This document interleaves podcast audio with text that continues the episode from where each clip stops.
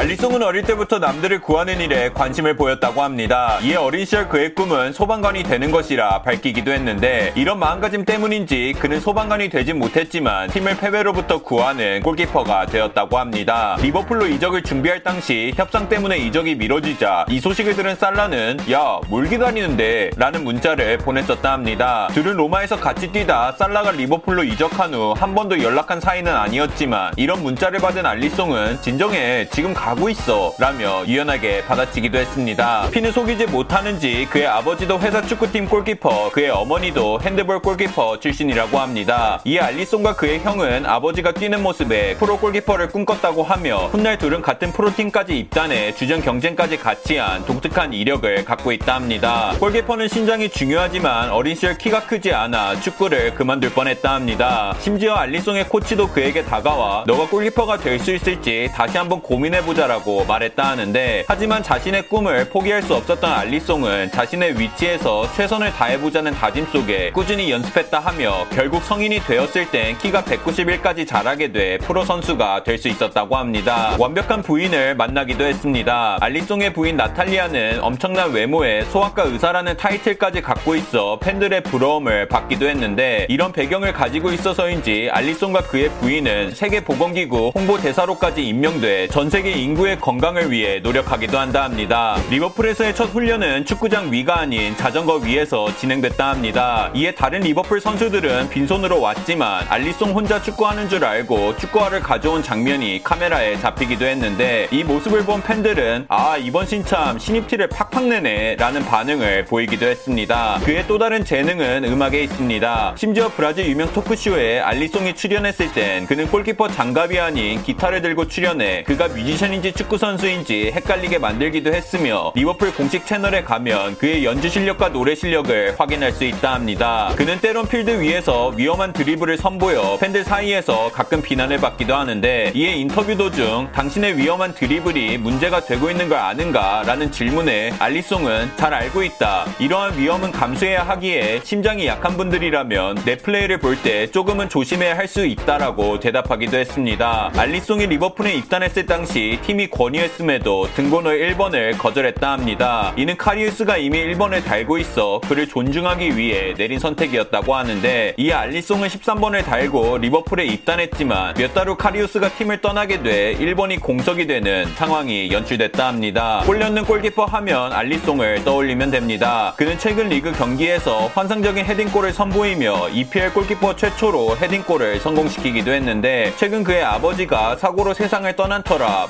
마음고생이 심한 상황이었기에 그가 이런 기적 같은 골을 넣고 나선 아버지가 하늘에서 신과 함께 이 골을 축하해 줬을 거라며 마음 깊은 곳으로부터 눈물을 보이기도 했습니다. 끝!